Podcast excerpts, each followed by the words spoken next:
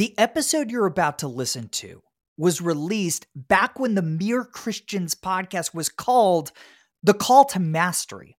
Now, if you love Mere Christians, you're still going to love these older episodes because the majority of each conversation focuses on how the gospel influences the work of our guests. With that disclaimer out of the way, please enjoy the episode.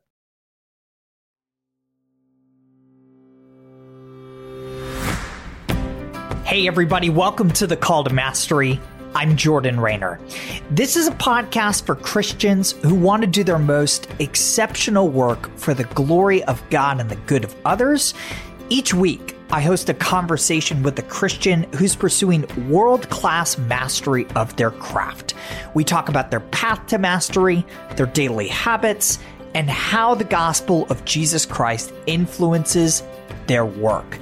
Today's guest is Edward Grinnan, editor in chief of Guideposts magazine. Yes, that guidepost that's been producing faith based content for 75 years.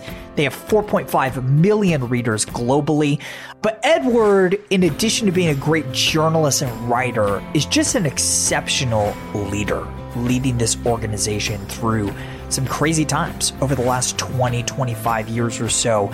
So, Edward and I recently sat down. We talked about how he went from being an alcoholic, living literally on the streets, to miraculously landing a job at Guideposts. We talked about what he learned about God when he was dangling out of the window of a hotel 42 stories above the ground.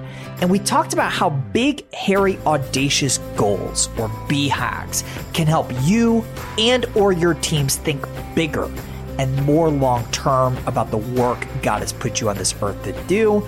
Without further ado, please enjoy this episode with Edward Grinnan.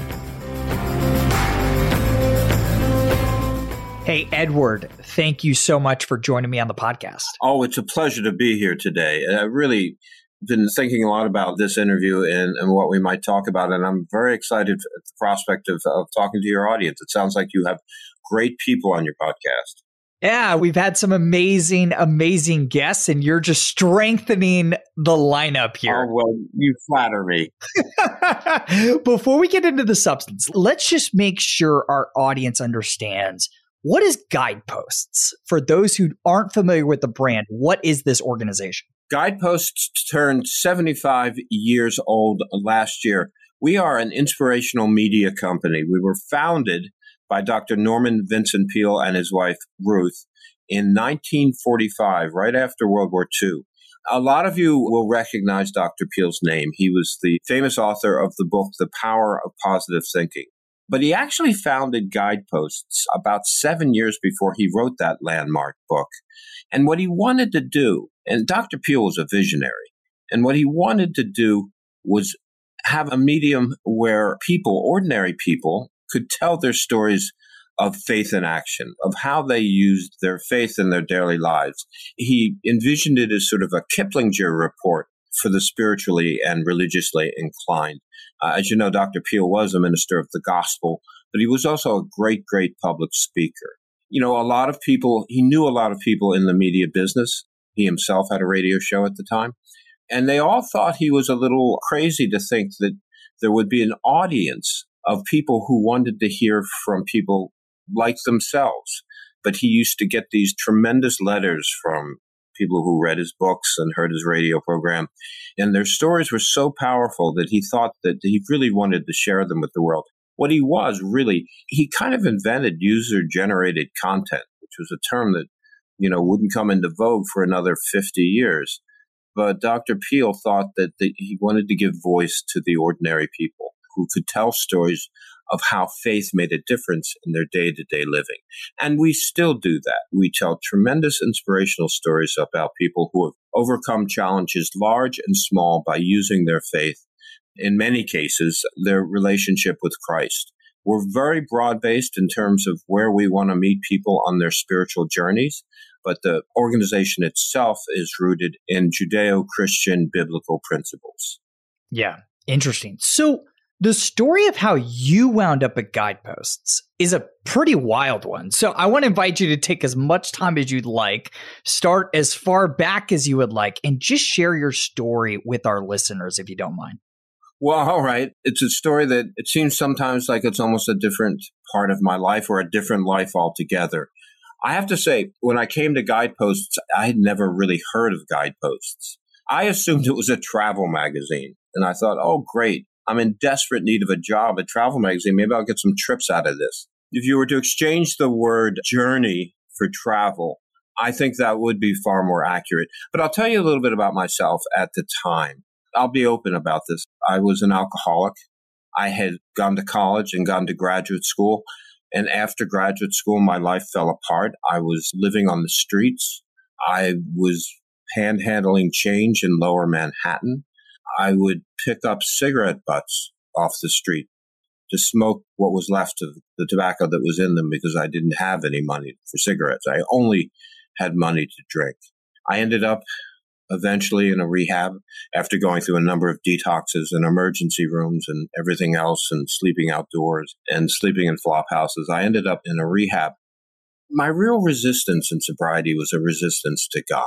I remember once when I was trying to stop drinking on my own, I remember calling up AA Intergroup and asking them, can you find me a meeting where they don't talk about God?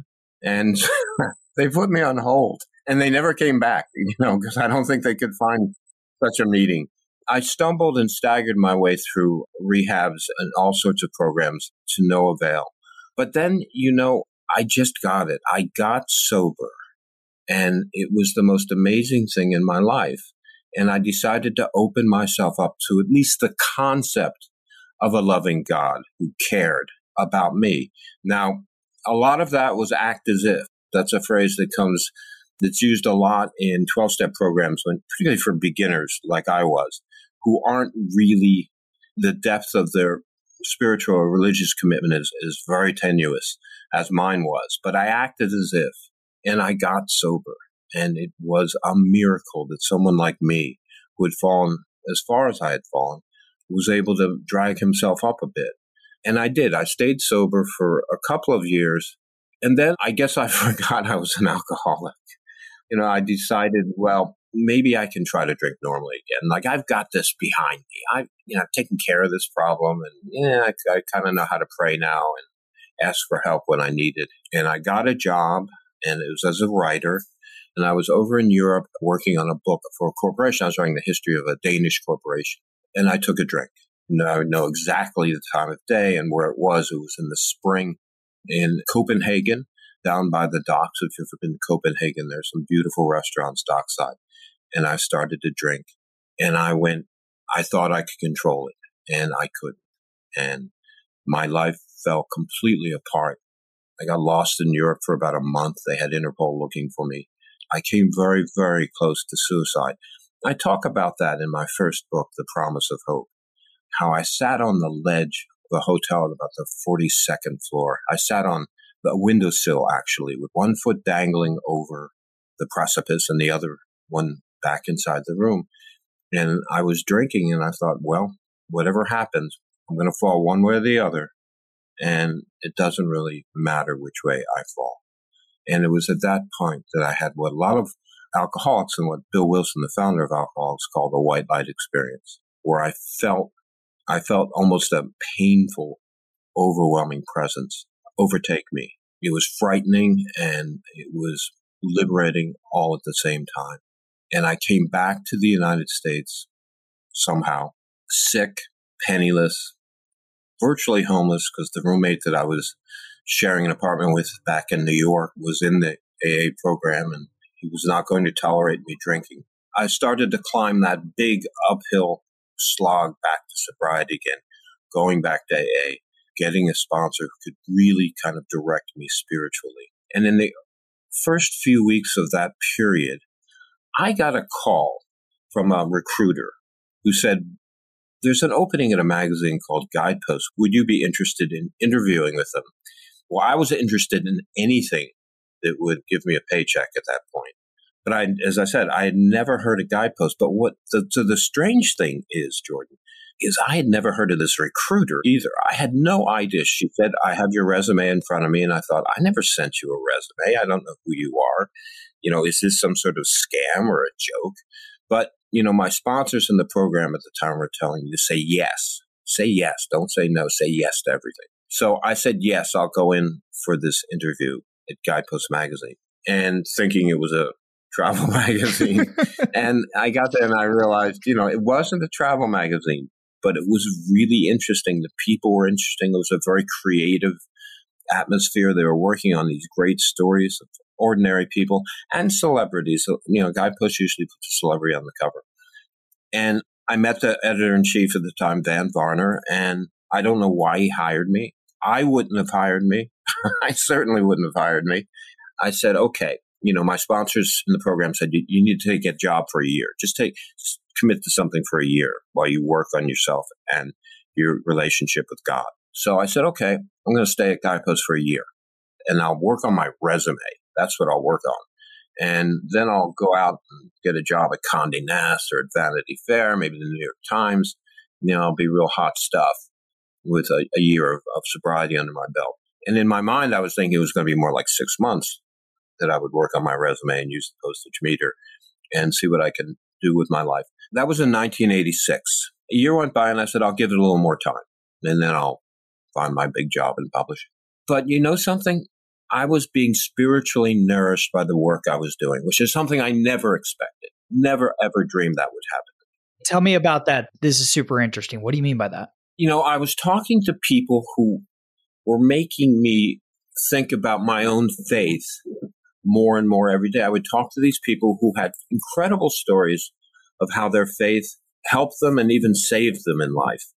And again, year after year, I said every year for a while, I said, oh, I'm going to give it another year guidepost and see what I can do. And I found myself growing spiritually through my work, something I had never connected in my head. I never connected my work with my faith. And that's what Guidepost gave me. Go back to the windowsill on the 42nd floor of this hotel in Copenhagen for a minute. That white flash, this moment, what did you learn about God and your relationship to God in that moment? So that's a great question, Jordan. And here's what I learned at that moment. What I finally learned about myself and my soul and my alcoholism at the time, that light made me completely aware, aware of my powerlessness, not just my powerlessness over my alcoholism, which I had never admitted, even in those few years when I was sober and I was going to 12 step meetings. You know, I had never truly accepted my powerlessness over myself and became that a moment of surrender to that sense of powerlessness that only God, only God could take away my drinking and only God could direct my life, not me. I thought I was always in charge and I was always in control. And even when I flirted with the idea of believing in God at that time, God was just sort of an advisor, you know? He was a consultant that I was going to use when I needed him. He wasn't the divine force that I would give over my life to. And, and it was at that moment, sitting on that windowsill, not caring if I lived or died, and probably hoping, at least subconsciously, that I died because I wanted the pain to be over. You know, I want to say I gave my life to God, but I feel as He almost wrested it from me and said, Look, you can't do this on your own. You can't do this halfway. I think there's a lot of wisdom in how you worded that, right? Paul tells us nobody seeks him, right? He yes. seeks us and pretty clearly grabbed you off of that window. So you already touched on this a little bit, but I'm curious how your perspective on work, your vocation, you were already working as a journalist, as a writer. How did your perspective on work change pre post that experience? Well, it changed because the writing that I'd done up to that point was about me. I wanted to write about myself. I really, journalism was only a way to earn a living. What I wanted to write was, uh, I had, I have a, an MFA in playwriting and I also wrote fiction and short stories and novels. And I wanted to write about myself. You know, I wanted to be one of those authors who used his own life and his own perceptions to create fictional worlds for readers to enter. But it was very ego based in, in my case. It was very much about, it was very internalized. With my work, what I was led to do in my work, what I think God led me to do was to take whatever talents that He blessed me with, stop misusing them in the way that I was because it wasn't getting me anywhere and I wasn't writing anything significant, and use those talents to tell stories that glorify Him. And that's what Guideposts gave me the opportunity to do. I could never have imagined. I mean, this is the amazing thing about God, I think, is that He imagines things and has things for us that we could never imagine on our own. And I could never have imagined when I wanted to become a writer that I would be writing for His glory other people's stories. And in those other people's stories, I mean, stories, our stories are the roadmap through our lives. Our stories is who we are. Everybody has a, I think everybody has a guidepost story, but everybody has stories in their lives that show how they move down the road of faith and ultimately towards God. And to be able to articulate, help other people articulate that was the gift of my sobriety and my coming to guideposts in addition to the fact I don't think I ever would have found my faith or deepened my faith if I hadn't come to guideposts. It's funny, you referenced Paul earlier and, and how God finds us, but I feel that in my drinking years, know, leading up to guideposts, I was running away from God. I didn't know it at the time. I didn't know how much God was a part of my life. I grew up in a very religious home, you know, and I was an altar boy and I wanted to be a priest at one point. And I think a lot of my alcoholism and drug use was an attempt to run away from God because I feared giving my life to Him. I didn't want to give up what I thought was my will and my ego. That was my struggle, I think. Yeah, it's good. It's easy to see how your faith influences what you do at Guideposts. I'm curious to know how you see your faith shaping how you do the work, how you approach the work that you and your team do.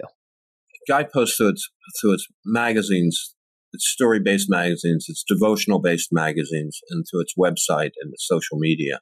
Our mission is to really make people believe that hope, faith, and prayer makes a difference in the world and in their lives.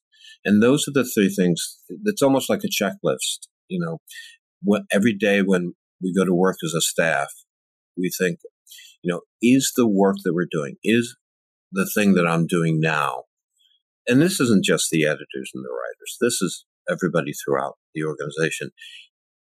Is the work that I'm doing today bringing hope, faith, and prayer into the world more than yesterday? And so, in that respect, you know, that's our core fundamental reason for being. If you're not thinking about that throughout your workday uh, and connecting the activities that you do with the mission that you serve, then you need to work on that. Guidepost has tremendous employee retention through the years. You know, like for example, we during the pandemic and in this post-pandemic time of people leaving their jobs, Guidepost really hasn't lost anybody. I believe because it's a mission-based company. And I think mission-based companies are the ones who are suffering the least right now from the great resignation, as it's being called. And I think that's because of the mission-based work that we do. Yeah, that's interesting. So, seeing that reality, does that shape how you guys approach hiring? Like, I've heard people argue before I'll take a B player who's an A plus mission fit over an A player who's a B mission fit because I know the person that's a mission fit is going to stay forever. Would you agree to that approach? having been hiring people for a long time now, my first belief is that God brings us the people who we need. I do believe that people are God directed to work for Guideposts. So, and and that may sound like a little bit of a cop out, but I truly believe that because it happened with me and it happened with so many people who've come to Guideposts. Many of whom were like me and were only going to stay for a year or two. They saw this as a stopping off point, a nice place to get to know the work.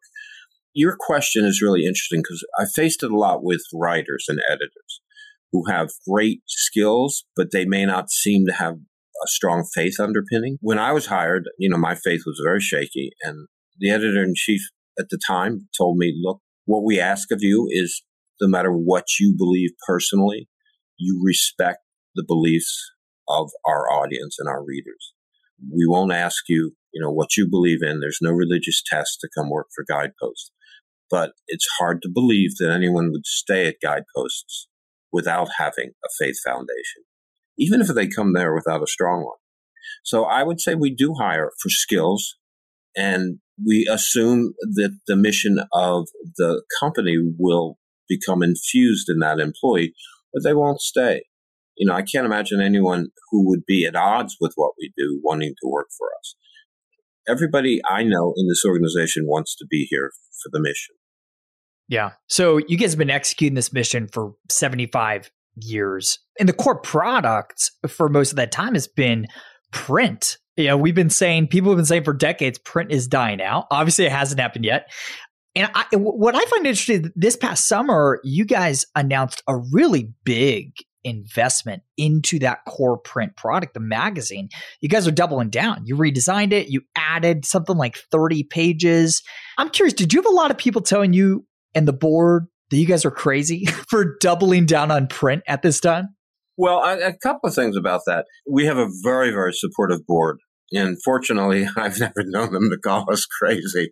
So, at least not to our faces. And there are several experienced publishing people on that board. You're right. We made a huge investment in the magazine. We, we bumped it up to 100 pages. We added features, particularly more of the third person features to balance out some of the first person stories that we do. We reduced frequency from, we had been publishing 10 times a year, and we reduced frequency to six times a year bi monthly. All of our other magazines are bi monthly, so it wasn't that odd. Some of the money we saved in, say, in, in postage and paper and ink and production, in eliminating those four issues, we plowed back into the making the magazine bigger, brighter, more durable, more shareable, more giftable. We wanted to get the magazine on a stable financial basis, and print is very, very tough now. But Guidepost Magazine is the core, it's the flagship product for the company. And we felt that we hadn't, as such, we felt like we really needed to invest in it and we would get a payoff in particularly in our conversion numbers. And, and conversions are, are the people who take a couple of free issues and try it out and then convert as subscribers. And we felt that those numbers were in jeopardy somewhat because we'd done what everybody else did in the publishing business. We'd reduced the number of pages. We had used less expensive paper. We had done a lot of things to improve the margin short term. Um, we believe that this strategy is something that will stabilize our margin long term. It remains to be seen, but you know the response we've gotten so far has been very, very good. I mean, the one obstacle was really reducing it to six times a year because guidepost readers usually tell us we should be publishing it every week. So that is a hurdle for us, but I think we're going to be really happy we did this we worried that we were crazy. You're right. but we think we actually made a very sane decision. And we're, we're beginning to see the fruits of that decision already. The magazine is, is big and beautiful. If you'd like to try out the magazine, just go to guidepost.org and you can order a free issue. Yeah. You've said before that to make bets like this one, you've got to create space for long term thinking. And that's just very contrary to the reactionary, constantly putting out fire mode of a lot of leaders. So I'm curious, how do you make the space to think and plan for long term bets like expanding a print magazine? That's another great question. I think it's something that a lot of organizational leaders struggle with. Guidepost is a, is a not for profit company. So, which doesn't mean we don't, I mean, we run our business on the principles of a for-profit company in the sense that how we manage our budgets and we manage our bottom line is something that is, is a responsible stewardship to the money that our subscribers and our donors give us. But I think, you know, a lot of profit companies are so, are uh, think in terms of quarters and reporting their profits. And I think that really stymies long-term strategic thinking you know, what we do, I think at Guideposts is we try to make space for two things. One, for the leaders of the company to have the space and the time to think strategically and to imagine where we will be in five or 10 years. For instance, our, Currently, we, we've looked at a 10 year projection of how many people, how many lives we're going to touch. And we set that number at 17 million in 10 years. And that's, uh, you know, easily a tripling of the number of lives we're touching now. And we know to get there, we're going to have to expand digitally. We're going to have to make, create new digital products as well as keeping our print products alive and well. And they are doing well. Our print products do well. It's not like print is dead for us, but there, for us to reach that goal of 17 million lives touched and for us to bring spiritual well-being to 17 million people, we're going to have to do a lot of thinking. And we try to give ourselves time for that type of thinking. And we also, in the second part of the, which I think is very important about thinking long term, you listen to the, to the rest of the employees. You give your mid-level employees and even your entry-level employees, you give them a voice in those decisions. You bring them into that thinking because they're your greatest resource, your people. They're thinking about the future too. And so, you know, it's not just a little knot of senior level strategic thinkers conceptualizing what the future of, of the company and the world will be in five or 10 years. It's the whole company thinking that way. Yeah, so I'm hearing three things. This is super helpful. Number one, you got to be setting big, hairy, audacious goals like 17 million people in 10 years that are going to force your team to think bigger and more long term. Number two, you open up to the whole team for feedback on how to go about reaching those goals. And then number three, you make space on the leaders' calendars to actually go do the hard work of thinking strategically about how to do it and planning for that long term. One other thing I read from you in preparation for this is talking about how to deliver feedback well. We talk a lot in this podcast that to master anything vocationally, we got to be great at receiving and implementing feedback. But you've talked about how to deliver feedback in a way that balances encouragement with constructive criticism. What advice do you have for our listeners who want to get better at delivering feedback that improves performance? It's funny that word feedback, because really the most important part of feedback is listening. To listen to your employees, to listen to the people who report to you. Communication has to be two ways in a successful corporation of any size. And I think that's something that larger organizations suffer from greatly. Guidepost is a relatively small company on the scale of things. So to be able to, we survey our staff a lot. We ask them a lot of tough questions about how they feel about their job, about the mission of the company, about where we're going, about the decisions that senior management makes. We want to know what they think because it matters in the decisions that we make. I think the most important thing about communicating, even with an individual employee, is to really listen and open your ears, listen with your, your heart, and to some extent with your soul, and find out you hire people because you see potential in them. How do you help them realize that potential? You're there to help them. When I became editor in chief in the last year of the last century, I had all sorts of plans and they were all editorial plans, how the magazine was going to look, the stories we were going to tell, all this great editorial stuff we were going to do. What I found out that what would consume most of my time for the duration was managing people, managing staffs as teams, and then managing the individuals within those teams. And those chess pieces are always moving. And as a manager, you need to be aware of that movement. People change and their lives and their situations change. And you need to stay focused on that to keep them on a track for growth and improvement. But I go back to saying the, the most important thing about feedback is listening. Yeah, that's a good word. We got to get good at delivering it and receiving it. Edward, other than what we've already talked about, what do you think world class leaders do that their less masterful counterparts don't do? What's the delta between good and great? Well, I certainly don't consider myself a great leader. I'm a flawed leader and I try to stay abreast of my flaws. You know, I think really good leaders are careful about the assumptions they make about their business and about their employees. And I think a strong leader questions his or her assumptions all the time, almost on a daily basis. I assumed this yesterday I want to go deep here because this is interesting to me. How do you identify assumptions? Because the, the nature of assumptions is they're just there, they're hanging around, you take them for granted. How do you spot the assumptions that you're making and isolate them and really rigorously test them? I think the best test is to question what you, the assumptions that you're most confident in. if you really believe something to be true, I think you have to go back again and again and, and challenge yourself on that assumption. If you assume a certain project is going to be done at a certain time and have a certain result, that assumption is great because it sets a goal, and setting goals is essential. But you have to step back and look at that project and at, at various points of its development and say, well, is my assumption being proven out? Or is there something here that I can change about that, that assumption?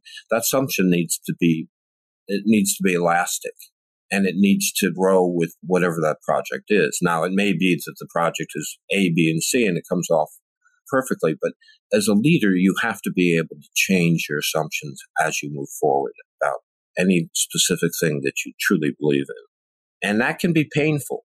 You know, that can be very painful to realize that what you assume to be the goal is either not attainable or is in fact a different goal and a better goal. Divorcing yourself from your most confident assumptions is very hard, but it can certainly make a huge difference in what you achieve. Mm, that's a good word.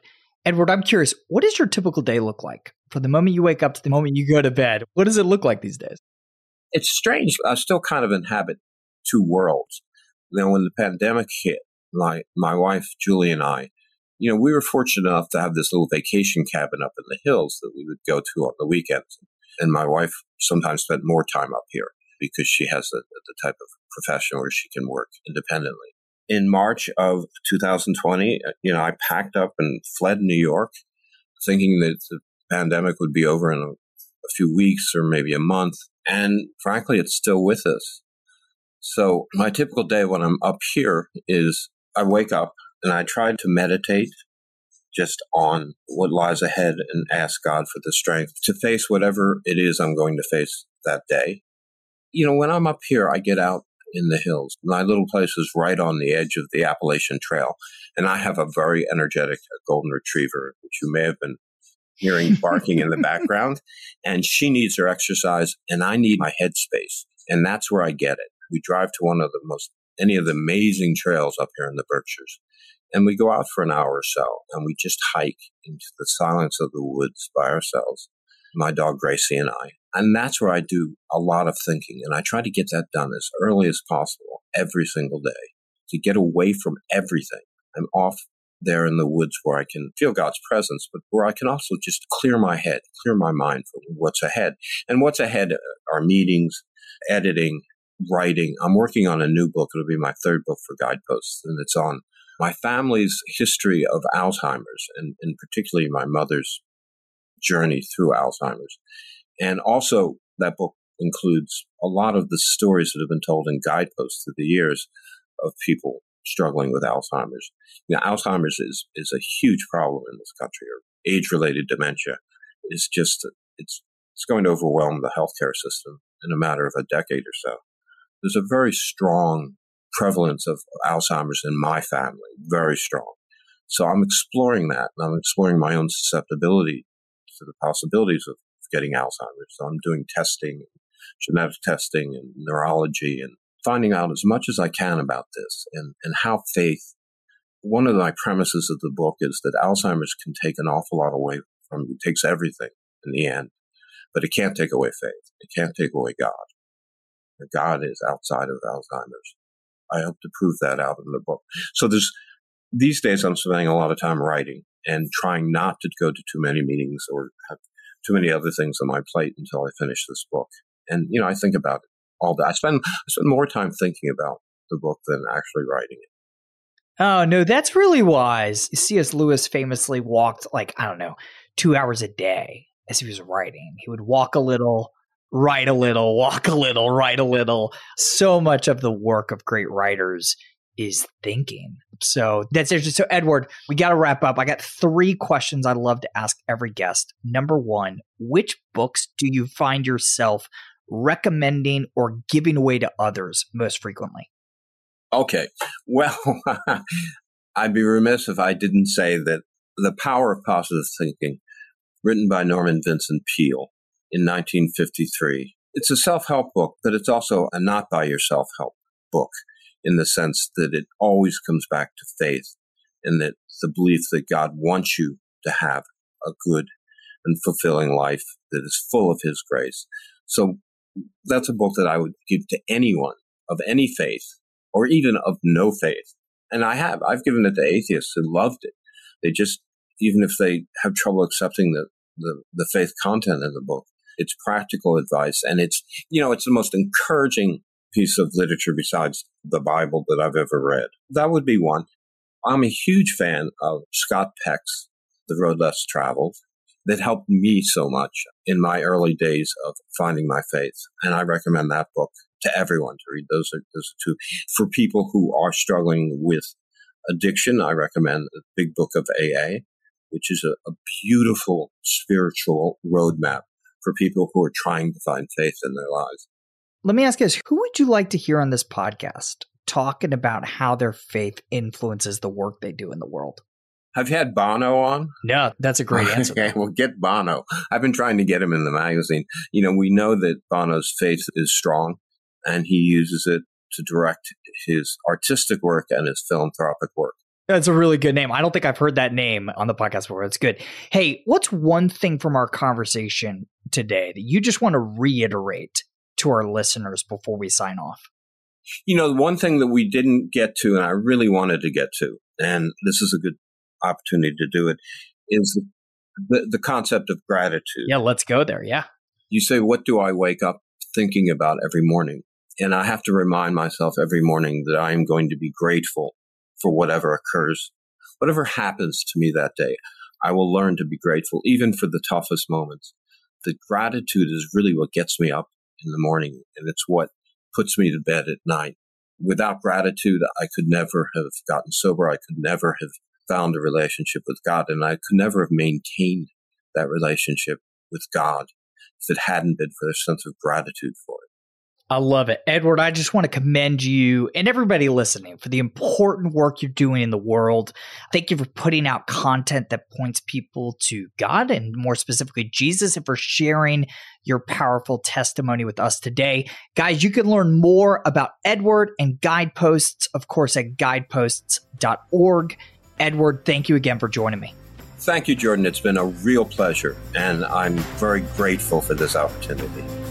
I hope you guys enjoyed that episode. Hey, if you did, make sure you subscribe to the Call to Mastery so you never miss an episode in the future. And if you're already subscribed, do me a favor, take 30 seconds right now to go rate the podcast on the podcast app of your choice. That's it. Thank you guys for tuning in. I'll see you next week.